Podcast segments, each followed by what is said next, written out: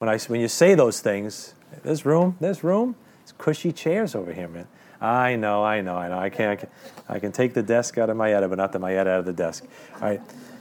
But anyway, um, you know, I was talking to some of my, you know, friends back in Staten Island. I saw like Pastor Dean and some of the guys uh, on Tuesday, and it's just like you think about what we speak of. You know, like talking about the Lord coming back, like in a real way, like in a, in a, in a timely way. It's just you almost got to like pinch yourself, like that's you're going to see what the whole church age has been waiting for. You know, like Paul's writing about it 2,000 years ago, and it's at your doorsteps. Are you setting a date, Pat? No, I'm not setting a date, but I'm not. I'm not stupid. I'm not blind, and I'm not deaf and dumb. Um, it's it's it's upon us. So we just got to sober up and enjoy the ride, man. It'll be it'll be a good ride. Um, so that's not the message. Book of John. Let's turn to John chapter 21. All right. Even though with John it could be the message if you if you know anything about the book of John. If I will that he tarry till I come. Um, so, some vital statistics 21 chapters. Wow, perfect. 777. Um, 879 verses, 18,658 words. John 21 24 very clearly tells you who the author of the book is. It is the beloved disciple John, the apostle John. This is John 21 24. This is the disciple which testifieth of these things and wrote these things. All right, so it's not, he's not pulling any punches here. He kind of signs his name to the end of the book. Now, around 90 AD, so it's the latest of the Gospels written down. You know, 85 to 90. You're going to see people are going to all kind of, I just picked a nice round number, 90. It's Some people say 85 to 90. It's late. It's a late gospel. And we'll talk about, you know, what, how that shakes out in it. Um, his parents, we know Zebedee was his father that master fisherman. We read about uh, them leaving their father and, and, and his work. Uh, and his mother might have been uh, uh Salome, right? Not 100%, but many people speculate Salome, who is one of those women in the Gospels who ministers to the Lord of her substance. You know, there were some women that had some means and they wanted to help Jesus Christ, and she might have been one of those people. She was one of those people, and John may have very well been her, her son. Uh, John 19 27 shows you in John 19 27, uh, I'm not going to read the verse, but it says that John had his own home. So John had a home of his own in Jerusalem, so he might have been a man of some means, right? That's, that's, the, uh, that's the deduction. And John, as we often think of John as this like mellow, lovey dovey, gushy guy that would lean his head on Jesus' breast at supper, but Remember what he was called before he was saved? He was called the son of thunder. Right? He's one of the sons of thunder. So he I guess he got that name because he was hey, thunder isn't, you know, quiet and meek, right? It's rough and it's brash and it's loud. So I guess John before he met Jesus Christ was was somebody that you might have heard across the bar room yelling and making a lot of noise, but when grace came, that lion became a lamb right? Which is that's that's a whole message in itself. He becomes the son of thunder, becomes the apostle of love. Think about the change. What was the difference? Jesus Christ was the difference. And you might have been loud and rough and crude and hard around the edges and rough around the edges, but you meet Jesus Christ and you spend some time with Jesus Christ and you lean your head on his breast, guess what? It's going to be about love, it's going to be about people, it's going to be about, about, about affection. I mean, it just it melts your heart, man. I mean, Jesus Christ, he melts that icy heart and just makes it soft. You know, we're supposed to be soft. We're not supposed to be hard. The Bible says, don't let your heart get hardened through the deceitfulness of sin. Now, the other day, um, the social worker told me about my student Fiona, and I'm not boasting myself at all. I'm a jerk. But you know, she tells me, you know, Fiona's not doing well. So my head sinks down. You know, I'm just like, oh, you know. And my colleague's like, are you okay? I'm like, I want to be, am I okay? Like, what's wrong with you? Is a 14 year old girl dying of cancer? Like, isn't it resonating at all with you? I mean, that doesn't bother you in at least a secular way. And, and you see, the more the world gets further, further away from God, that natural affection becomes less and less of a natural thing. I mean that you know that mommies are killing babies and you know and and daddies are leaving homes. Like it's just more and more of that hardness. And when you meet jesus christ it's supposed to melt you on the inside man. It's supposed to give you a, a pliable heart. Clay is supposed to be like that could be molded. You can't mold a rock but you can mold clay and that clay has to get wet and be soft, wet with the water of the word, and, and soft so that the, the potter's hands can shape you into what you're supposed to be. I better hurry, because I got the whole book of John ahead of me. All right, John 19, 26, right? When there, Jesus therefore saw his mother and the disciples standing by whom he loved. We've said it before. John calls himself the disciple whom Jesus loved on four different occasions. Do you see yourself as the disciple whom Jesus loved, church. If John pictures the church, we'll talk about at the end, and you're the church, do you see yourself as the one Jesus loved? How differently your life would be if you saw yourself as the one that Jesus loved.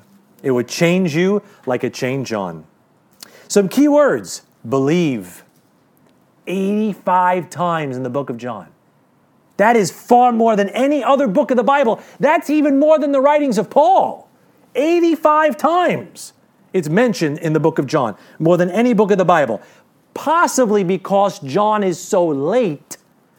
John was probably and likely influenced by Paul's preaching.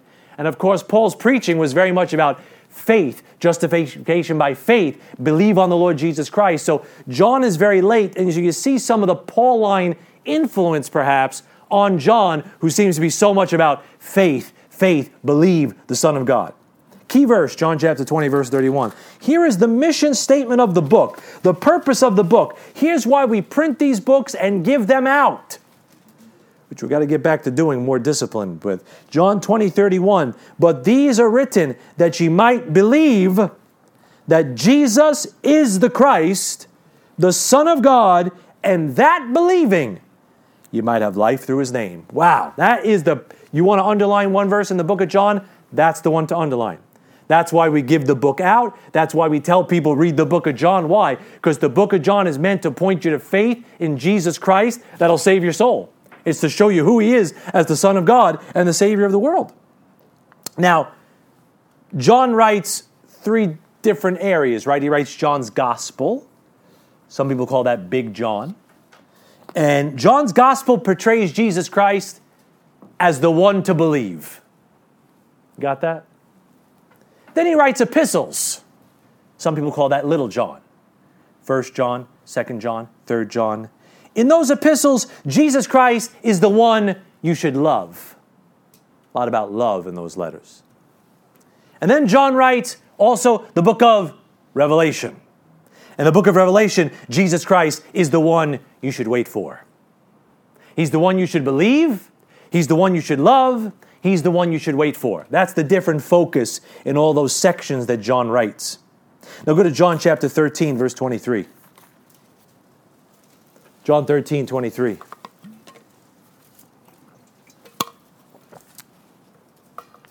It says here's our last supper, right? John 13, 23.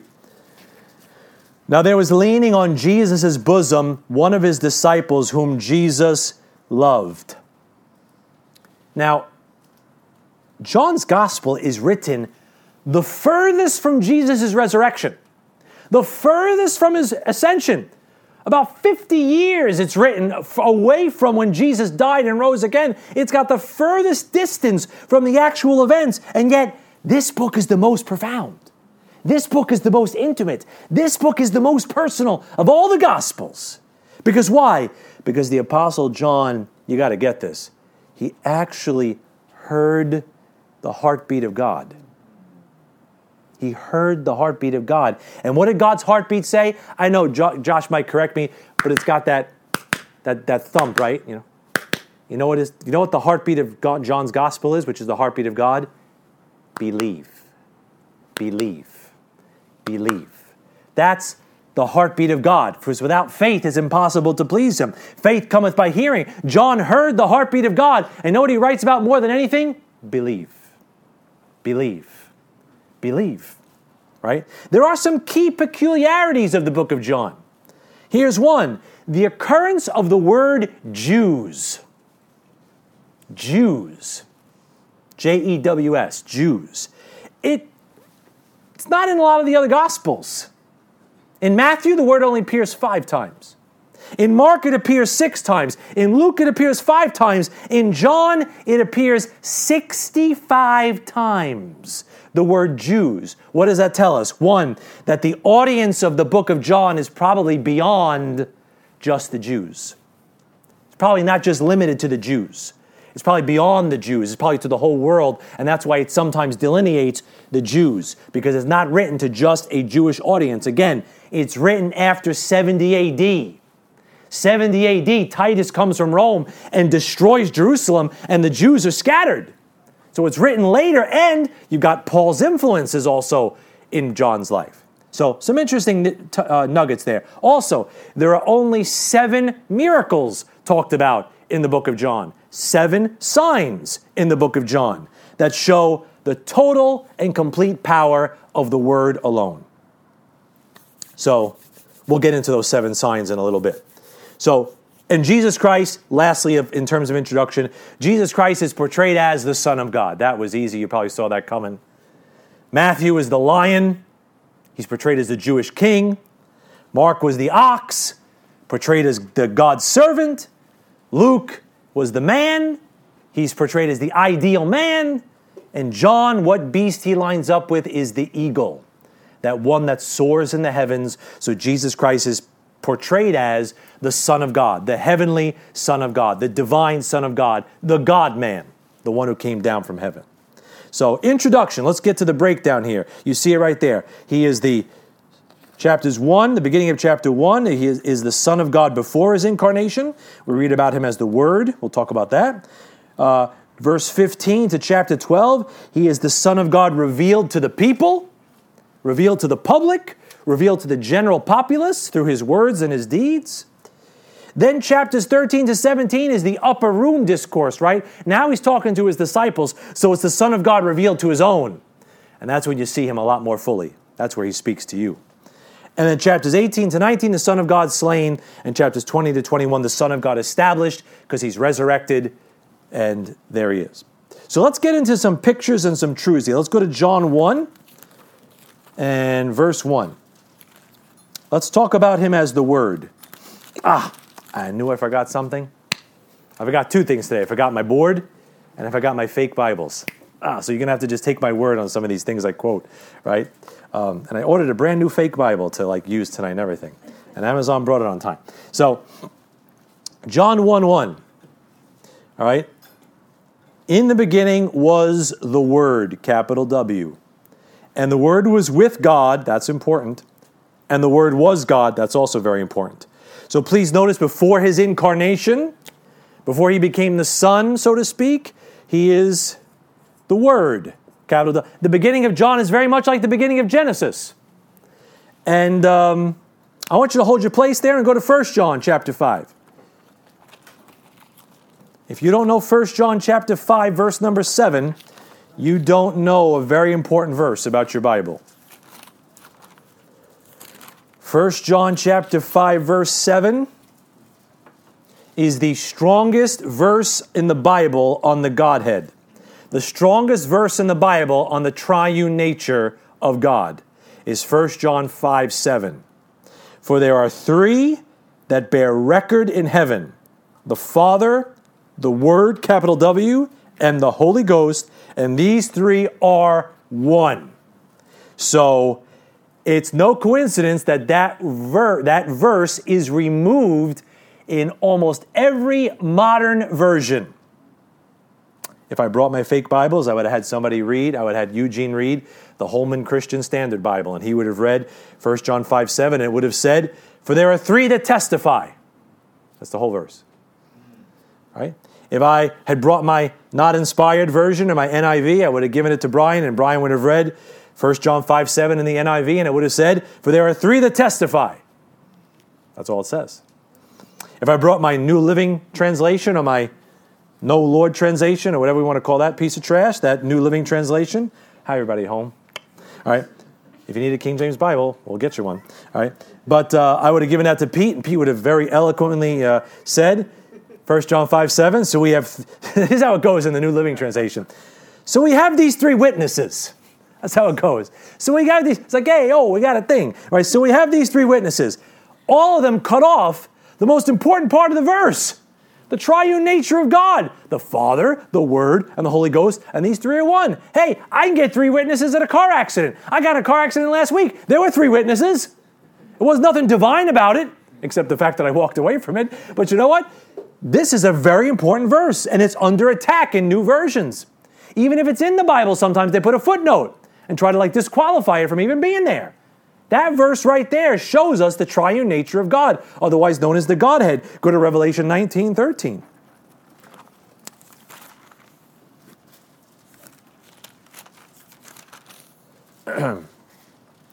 Revelation 19 13. He's coming back, right? Here he is. This is going to happen in a few years. You'll see this happen. Or at least you'll be coming back with him when this happens. And it says, And he was clothed with a vesture dipped in blood, and his name is called the capital W, Word of God. Jesus Christ's name is the Word. Do you know what those verses should make you do? How do you treat your Bible? Like, you understand? Like, do you leave this on the floor? Do you like not know where this is sometimes? Like, I know you can burn your Bible and you can't burn God. I know you can write with ink on this Bible and you can't put ink on God. But this is as close as you get to Jesus Christ, folks. This is God in words. And his name is called the Word of God, and you're holding the Word of God. So I don't quite know where that line is, but I'd be real careful with that Bible if I were you. I'd have a lot of respect and care and, and, and just affection for it. I wouldn't leave it on the floor, I wouldn't throw it on the coffee table because uh, his name is called the Word of God. And your attitude towards the word is very much indicative of your, of your relationship with Jesus Christ. He said, If a man love me, he will keep my words. Doesn't mean you're going to keep them under his arm, he's going to keep them precious in his heart. So if that book is thrown on the floor and not looked at from Monday to Saturday, you only open it up on Sunday morning to look like a good Christian, well, that makes me nervous, right? That makes me nervous. Um, now go back to John 1. Let's get a little, let's get a little close reading here. You know, in English class, we say, let's do a close reading.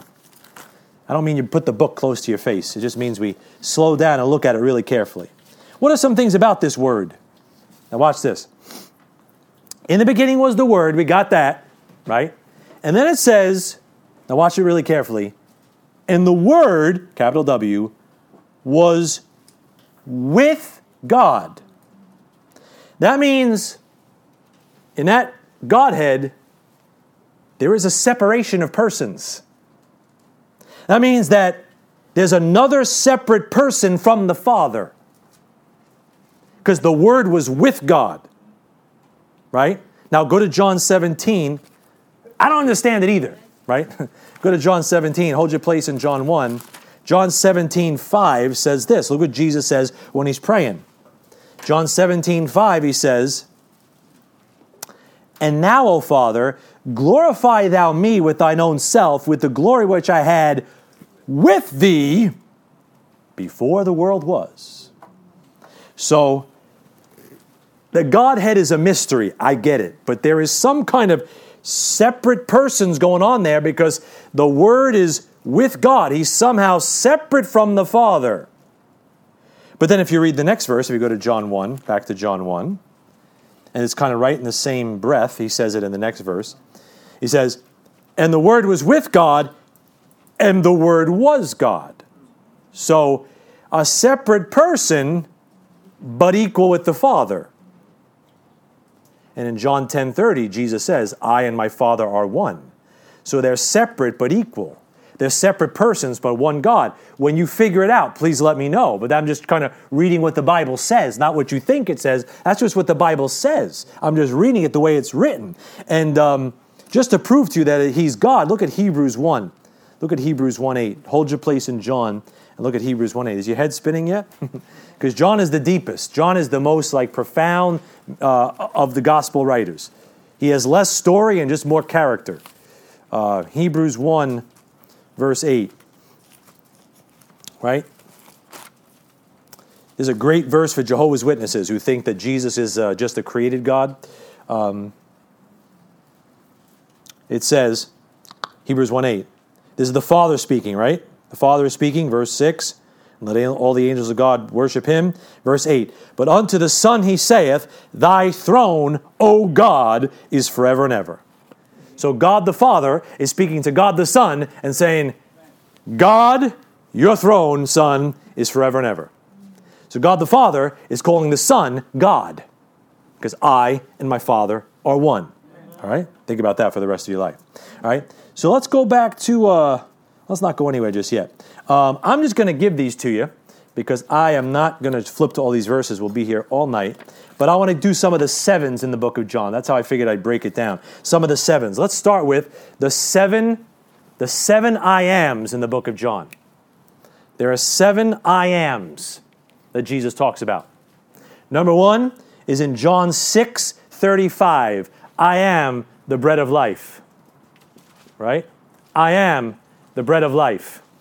You know that tells me? Jesus Christ will sustain you. Jesus Christ will feed you. Jesus Christ will be that strength you need because the Bible says in Psalms that bread strengtheneth a man's heart. And if you need strength for your heart, I am the bread of life. Number two, John chapter 8, verse number 16. I am the light of the world. I am the light of the world. John 8, 16. I am the light of the world. You know what light does? Light separates you. Bread strengthens you. Light separates you. And God divided the light from the darkness. Genesis 1 5.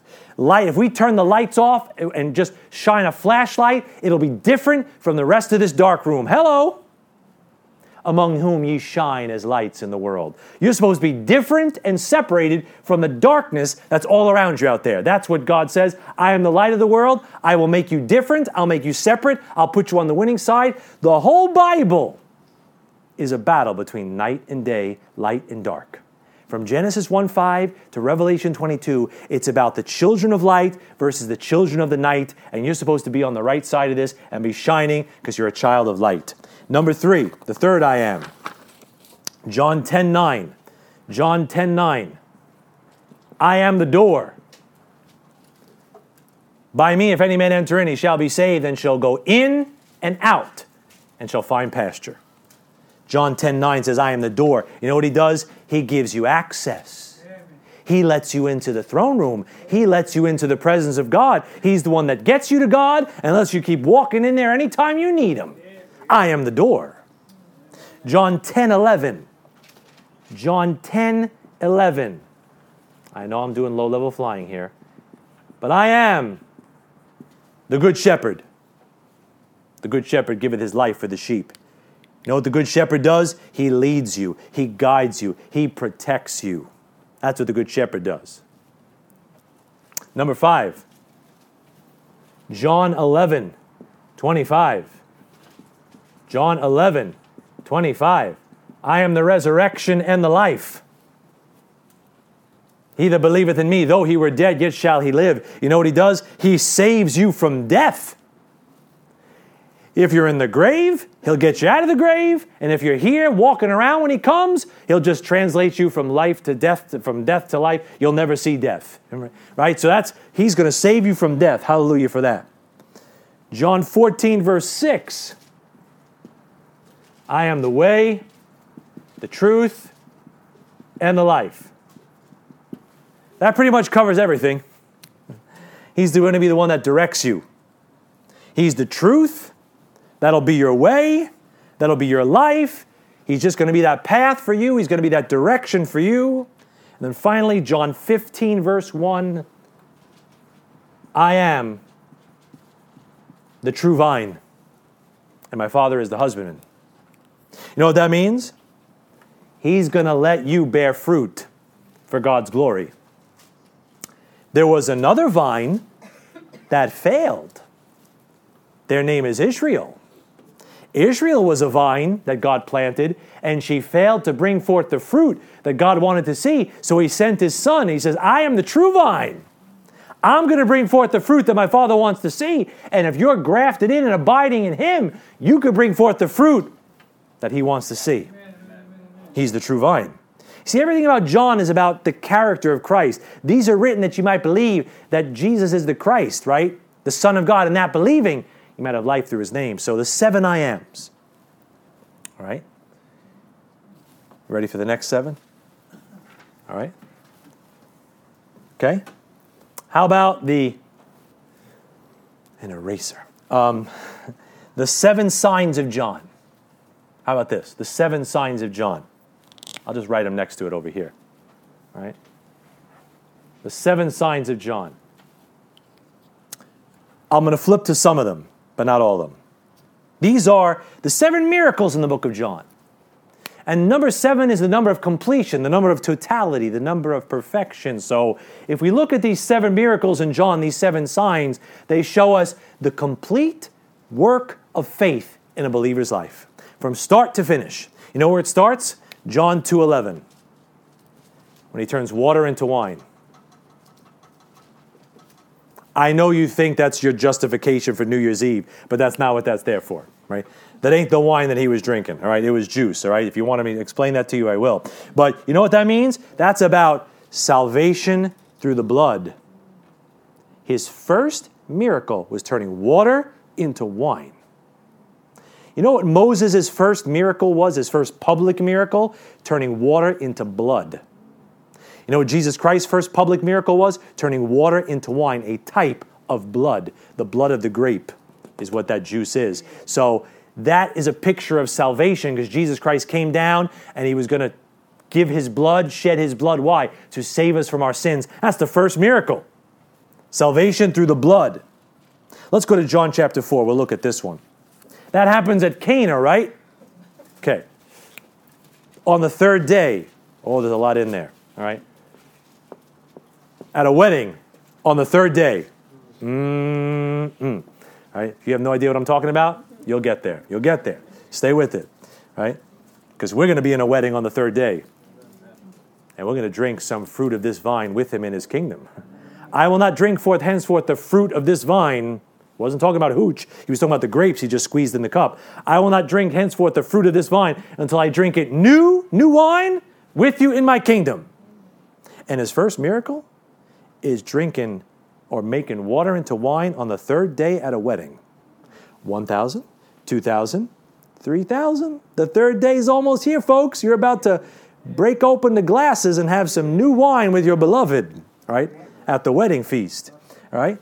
John chapter 4 is the second miracle. John 4 46. so Jesus came again into Cana of Galilee. Remember when he was there before? He was there here. This pictures the blood. This pictures salvation. This pictures him shedding his blood to save your soul from death. And what happens in Cana next? And there was a certain nobleman whose son was sick at Capernaum. When he heard that Jesus was come out of Judea into Galilee, he went unto him and besought him that he would come down and heal his son, for he was at the point of death. Then said Jesus unto him, Except ye see signs and wonders, ye will not believe. The nobleman saith unto him, Sir, come down ere my child die. Jesus saith unto him, Go thy way, thy son liveth. And the man believed the word that Jesus had spoken unto him, and he went his way.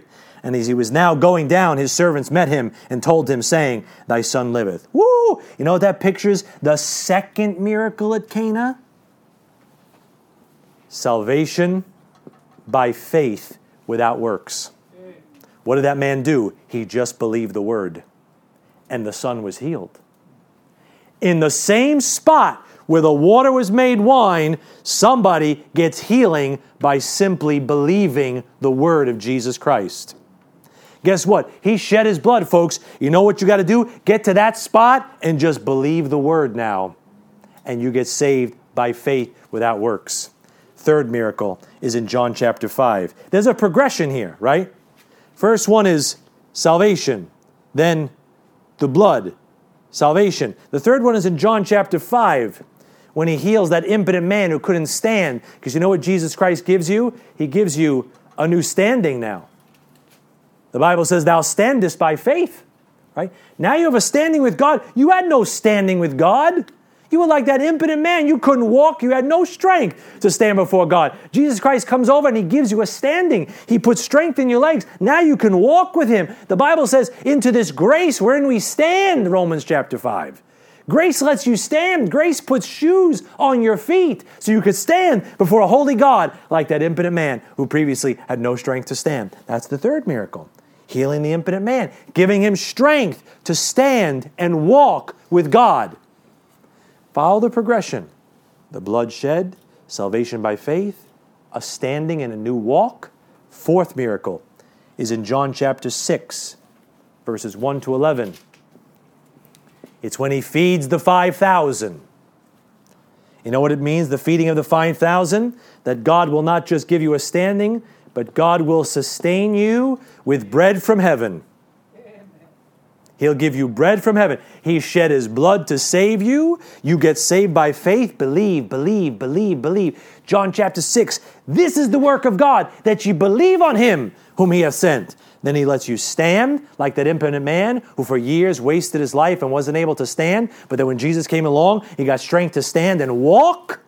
That's you. And then is bread from heaven, bread that he multiplies to feed the multitudes. How does this little book feed so many Christians? How does this little bunch of sixth grade words and 75% one syllable words, how do these few loaves and fishes have fed the church for 2,000 years? Isn't that amazing? Right? We could all sit around, whether it's at somebody's house or at a meeting, and we can open up the Bible and read something on a Tuesday night in the Psalms, and we all get something.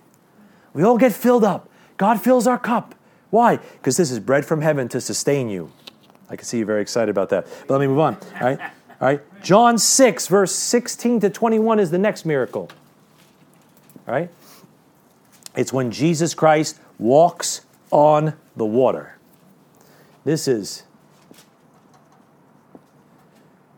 steps to overcoming.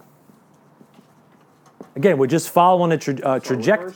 6 uh, verses 16 to 21 when Jesus walks on the water. Right? You know what that is? Jesus Christ is putting all those obstacles under his feet, all those waves that are threatening those disciples, all those things that are scaring them, making them freak out. Jesus Christ just treads them under his feet. And if you walk with Jesus Christ for long enough, guess what? All those obstacles and all those problems, he'll show you how to overcome them, how to walk above the fray, rise above the difficulty, and walk with him. This is the, this is the path. You see the path? salvation by the blood, salvation by faith, a new standing, bread from heaven, victory. Six. Six miracles in John chapter 9, verses 1 to 7. He gives a man sight who had been born blind.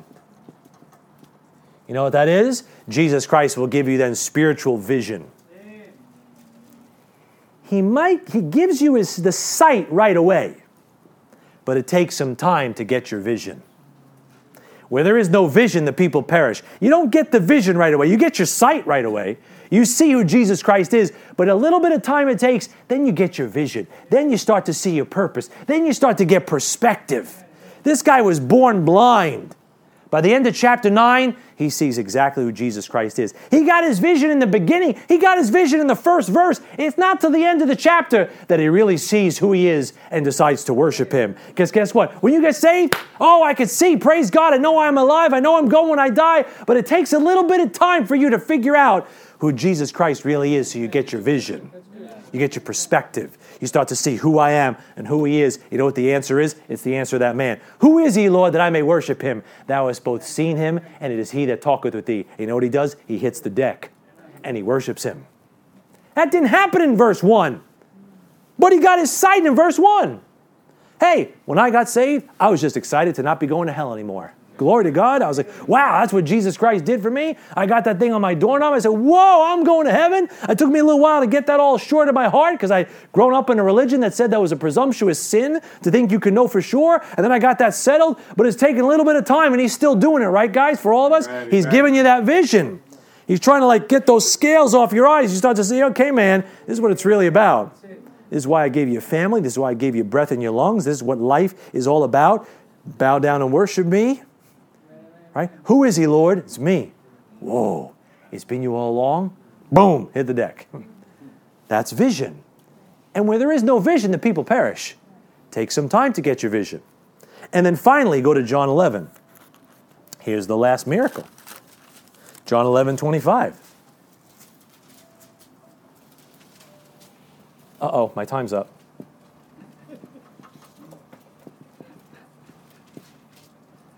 Is it five o'clock already? I'm starting to twitch. I'm twitching. Right? The salvation of our bodies is the last miracle here. It's John 11 25. It's the resurrection of Lazarus. Jesus said unto her, I am the resurrection and the life. He that believeth in me, though he were dead, yet shall he live. Brethren, you're going to see this verse come to life. And whosoever liveth and believeth in me shall never die. Believest thou this? Do you see the order how these seven signs of John paint the total picture of the work of God in your life, what faith does in your life. He starts by doing a miracle to bring the blood down, the one that the, the blood that'll save your soul. Then you have a place where if you get to that same spot, you can get saved without works by believing his word. Then he gives you a standing where you can walk with him. He gives you bread from heaven to sustain him. He gives you the ability to overcome the obstacles that beat against your ship. He gives you spiritual vision to understand who he is so you can really worship worship at his feet, and then he's going to one day save your body from death. He saved your soul up here, but down here, he's saving your body. When Romans 8 says we are saved by hope, he's not talking about saving your soul, he's talking about the salvation of your body. Right? When he talks about Romans 5 9, much more now being justified by his blood, we shall be saved from wrath through him. He's talking about the deliverance that's yet to come to a city near you. When Jesus Christ steps out of heaven, you know what he's going to do? He's going to save your body. As Pastor Dean would always say, you're two thirds saved. Your soul is saved, your spirit is quickened, but this flesh is still lost. It still betrays you, it still stinks, just like Lazarus stinketh. But one day is coming very soon where he's going to say, Come up hither. And in a moment, in the twinkling of an eye, this body's going to get changed so it will be fitted for heaven. And that's the last sign of John. And that's the last thing we're waiting for, folks. You see the order? You see, it's like God wrote the Bible. Amen. I mean, I sometimes think He did, and then I think you did, but with these moments like these, I really believe He did it. I really believe He did it, right? You notice what happens in John chapter 12, too, right? Right after Lazarus is raised, as a little side note, they're in the house having a supper. You know, because as soon as you get raised, you know what's going to happen? The marriage supper of the Lamb is next up on the agenda. So, you know, the Bible is just laying it all out. It's just beautifully laid out there. Just that was a little something, something extra. Um, all right, let's go to John chapter 19. Let's do some heavy lifting now. All right, let's let's let your head spin a little bit now. All right, John chapter 19. All right? John chapter 19. Oh, I got to hurry. John chapter 19, verse 32. See it with me? If you're there, say amen. amen. All right. Then came the soldiers and brake the legs of the first and of the other which was crucified with him, meaning the thieves. But when they came to Jesus and saw that he was dead already, because nobody ever died in Jesus' presence, he was dead already before the soldiers were before the thieves were killed. Right? The thieves didn't die in his presence, he died in their presence. Nobody ever died in Jesus Christ's presence because he is life.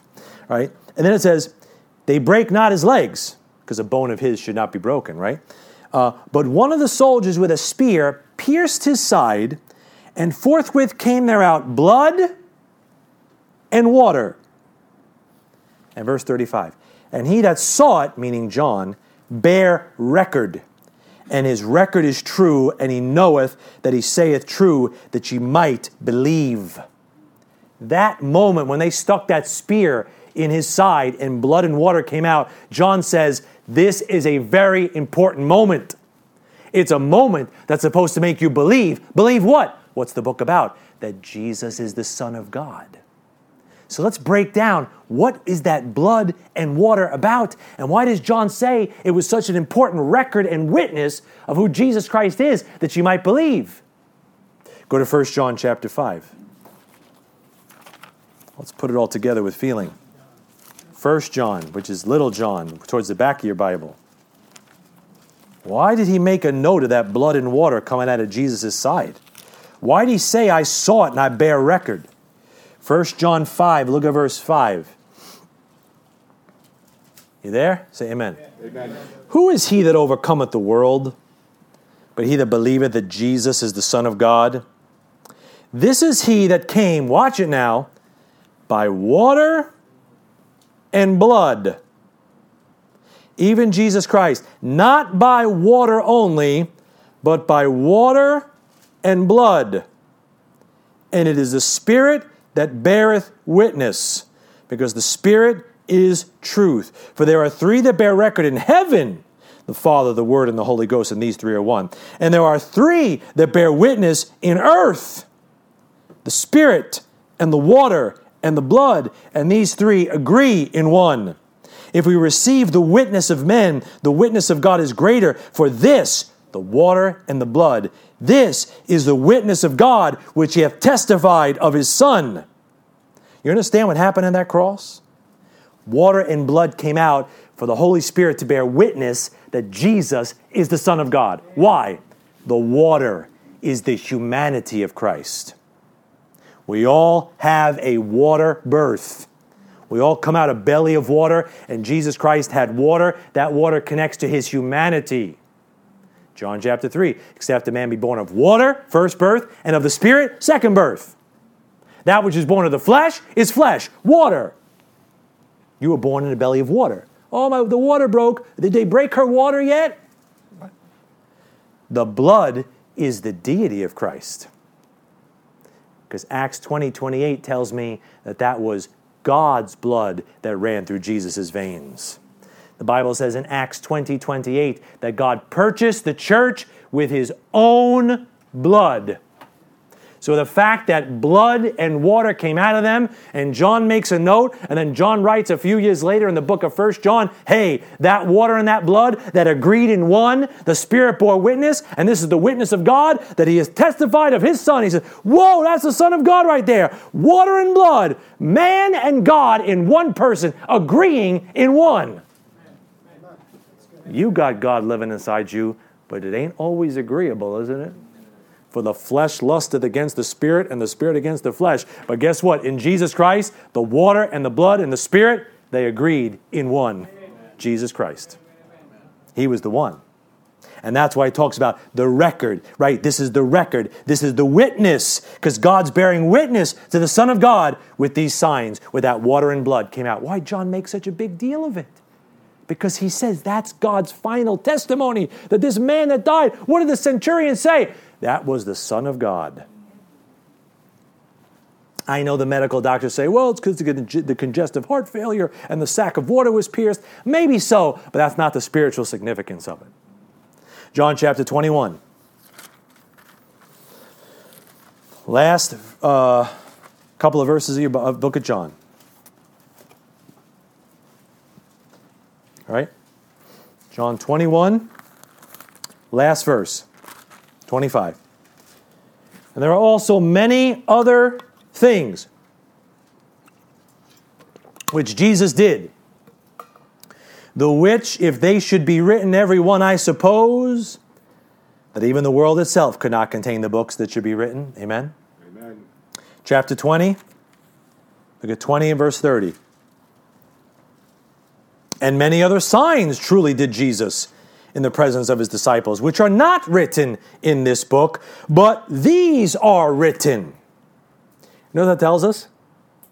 That God gave you everything you need in that Bible. You don't need, you know, this person's pontification about what Jesus did when he was 17. You don't need this spurious gospel. You need somebody's inferences. You, did, did, are there things that Jesus did that weren't recorded? Of course they are. Of course they were. This isn't like a, uh, a minute by second, you know, a transcript of Jesus' life. This is what God, in your Bible, you have exactly what God wanted you to have. You understand that? Nothing more, nothing exactly. less. Nothing more, nothing less. Nothing to take away, nothing to add to. Right. That's liberating.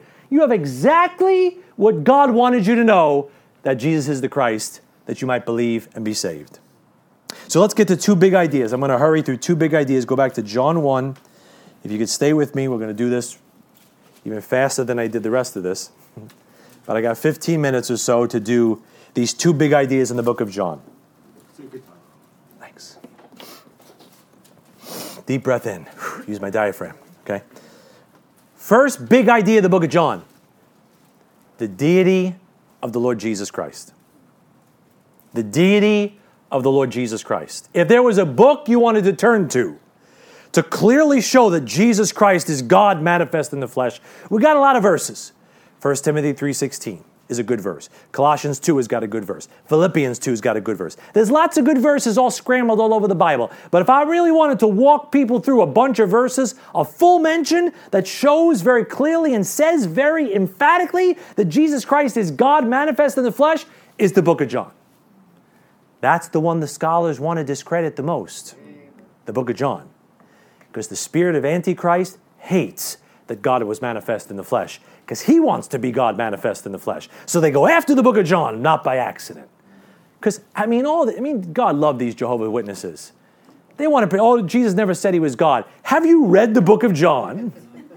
He did on more than one occasion. Now, he didn't sound a trumpet after himself because he didn't come to earth to be God. He came to earth to be man. So he's very humble and, and subdued in that regard. But the book of John is just full of just explicit and implicit statements that show and say that Jesus was God manifest in the flesh. I'm going to walk you through seven. Hey, I got all these sevens, right? Let's look at John 1, verses 1 to 3. In the beginning was the Word, and the Word was with God, and the Word was God.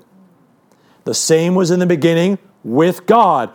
All things were made by him, and without him was not anything made that was made. He's not a God, like the New World Translation says. The Jehovah's Witness Bible says a God. He's not a God. He's not a created God. He's not a lesser God. Jehovah's Witnesses teach that no, God created Jesus, and Jesus created everything else. Right? But verse 3 says, all things were made by him, and without him was not anything made that was made. So Jesus Christ was the creator, not a God, not a created God, not a lesser God, but the capital G O D, God. That makes their head spin because that spirit of Antichrist confesseth not that Jesus Christ has come in the flesh, right? That Antichrist, that spirit is trying to get the world ready for another Christ to be manifest in the flesh, the devil to be manifest in the flesh. So, of course, that doctrine is hated by scholars, it's hated by cults, it's hated by everybody because that's what makes Jesus different. He wasn't just a prophet, he wasn't just a teacher, he was God manifest in the flesh. You and I should not be bashful about that. That's what the Bible is very clearly saying. Verse number 14 is your second stop. You want to walk somebody through, you start there, and then you bring them over to verse 14. And the Word was made flesh and dwelt among us, Amen. and we beheld his glory. Verse 18 No man has seen God at any time. The only begotten Son, which is in the bosom of the Father, he hath declared him. You show him that the Word, that God, was made flesh. And that image of God came to declare him to us, we got to see what God was like in the person of Jesus Christ. He that hath seen me hath seen the Father. Amen. Third stop, John chapter 5.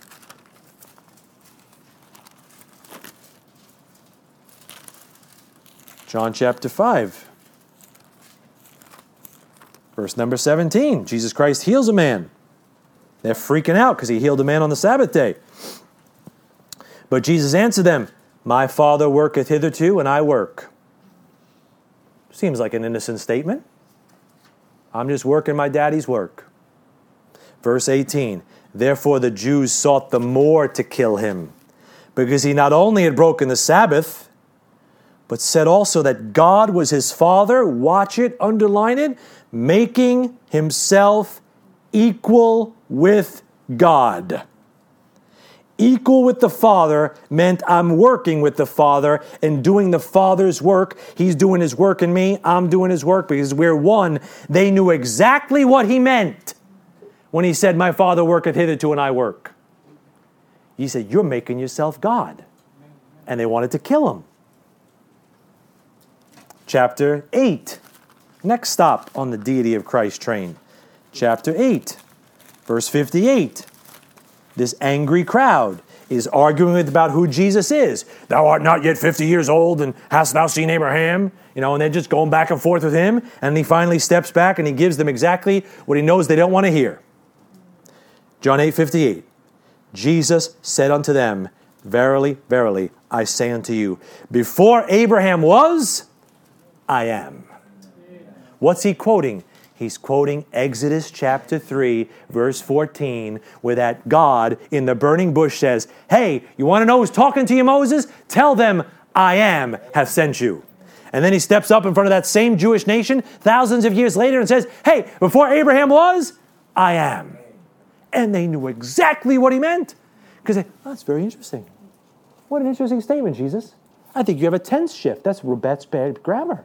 Before Abraham was, I am. That's the past tense and the present tense. No, that's not what they got upset about. The English teacher in me gets upset about that. But in verse 59, it says, Then took they up stones to cast at him. Why? He wasn't doing witchcraft. He wasn't doing anything uh, adultery. You know what his sin was that warranted stoning? Blasphemy. He was making himself God and they knew it and they were getting ready to kill him.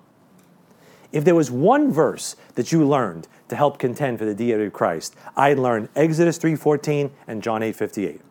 Put those two together, put them in your chamber, just rock it once and fire. And I'm telling you, that just blows a hole in everybody. Because you got God in the burning bush. Nobody denies that's Jehovah God talking to Moses. He says, My name is I am. And then there's Jesus Christ talking to the Jews again. He says, Hey, I am. If they don't want to hear that, good luck. That's, that's, that's a powerful, powerful cross reference. How about John chapter 9? Here's another one. Here's one where it doesn't say Jesus is God, but it shows you that Jesus is God. John 9:35, the blind man finds Jesus, right?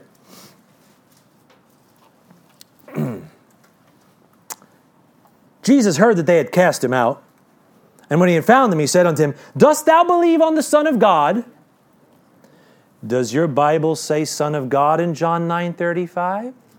I hope it doesn't say Son of Man, because some of the new versions change John 9:35. I wonder why. Come to discipleship 2 on Saturday, I'll give you one guess, right? Right? 36. He answered and said, Who is he, Lord, that I might believe on him? And Jesus said unto him, Thou hast both seen him, and it is he that talketh with thee. And he said, Lord, I believe. And he worshiped him. And in verse 39, Jesus doesn't pick him up. In verse number 40, Jesus doesn't rebuke him. In verse 41, Jesus doesn't pull him up by the ear and say, Get up, I'm also a man. That's what Peter did. Amen. When Cornelius bowed down to Peter, he says, Stand up, I am also myself, I'm a man. And anybody that's going to get their ring kissed or their feet kissed and want to be called Holy Father is Antichrist. Amen. Because the Peter in my Bible wouldn't let him get up, you fool. I don't want to get shot with a lightning bolt. But Jesus Christ accepted worship. What is he showing you? I'm God. Because in the book of Luke, when Jesus was being tempted of the devil, he said, Hey, Jesus, bow down and worship me. And he said, No, no, no, split foot. Thou shalt worship the Lord thy God, and him only shalt thou serve. So, how could Jesus quote that in the desert and then accept the guy's worship unless he's God?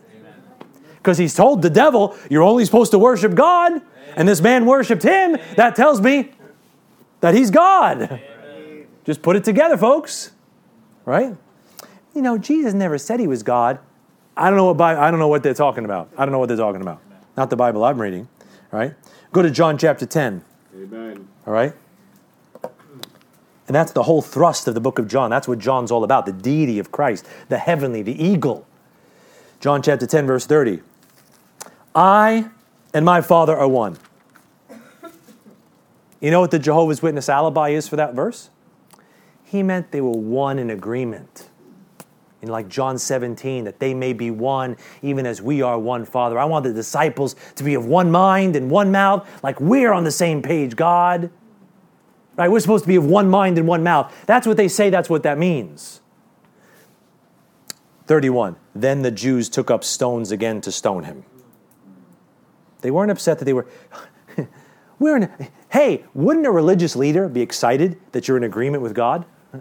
I and my father are one. Oh, that's great. I'm glad you're on God's side. No, they pick up a big rock and they're ready to bust his head open. Jesus answered them, Many good works have I showed you from my Father. For which of those works do you stone me? The Jews answered him, saying, For a good work we stone thee not, but for blasphemy. Watch it, and because that thou, being a man, makest thyself God. Why were they stoning him? Because he was calling himself God in John 10 30. They knew exactly what he meant. Somehow, our, our friends at the door don't understand that. And then John chapter 20, our last, our last stop on the Jesus is God train. John 20, 26. Oh, doubting Thomas gets his doubts dissolved. John 20, 26. And after eight days, again, his disciples were within and Thomas with them. Then came Jesus, the doors being shut, and stood in the midst and said, Peace be unto you. Then saith he to Thomas, Reach hither thy finger and behold my hands, and reach hither thy hand and thrust it into my side, and be not faithless but believing. Oh my goodness, is there a message in that phrase? Wow, it just hits me like a brick in my chest. Be not faithless but believing. Oh Lord, help thou mine unbelief. Amen. 28. And Thomas answered and said, My Lord and my capital G O D, God. And Jesus says in verse 29, You're blessed, Thomas. No rebuke. He says, Blessed art thou because thou hast seen. Blessed are they that have not seen and believed. Right? What? That he's Lord and God.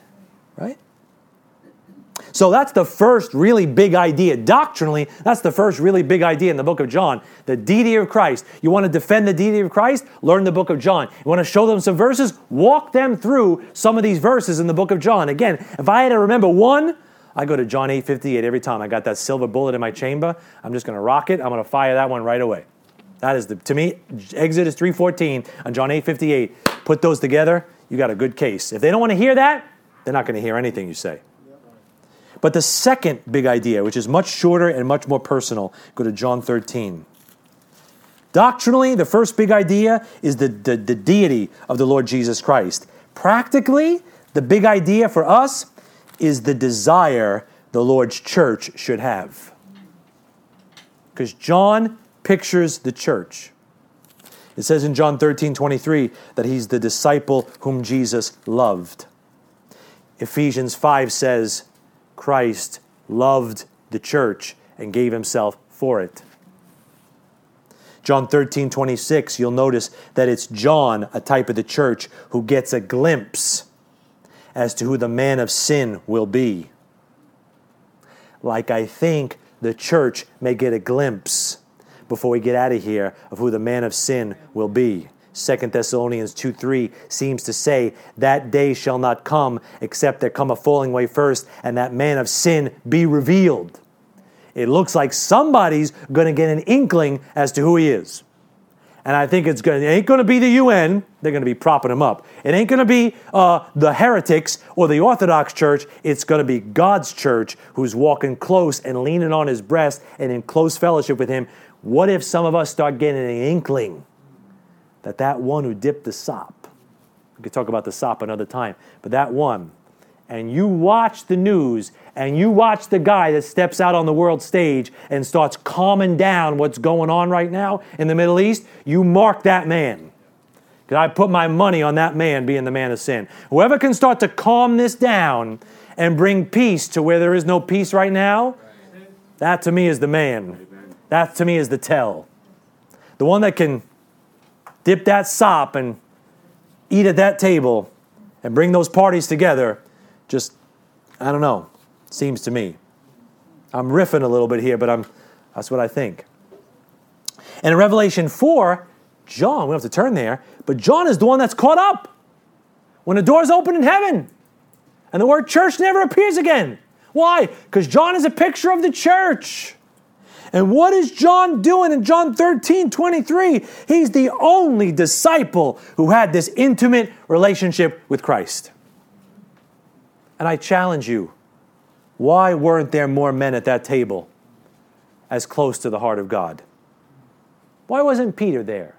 Peter seemed to be like one seat away. Why wasn't James there?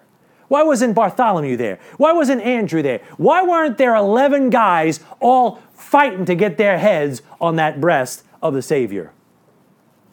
And if John pictures the church, why don't more Christians want to get as close to God as John?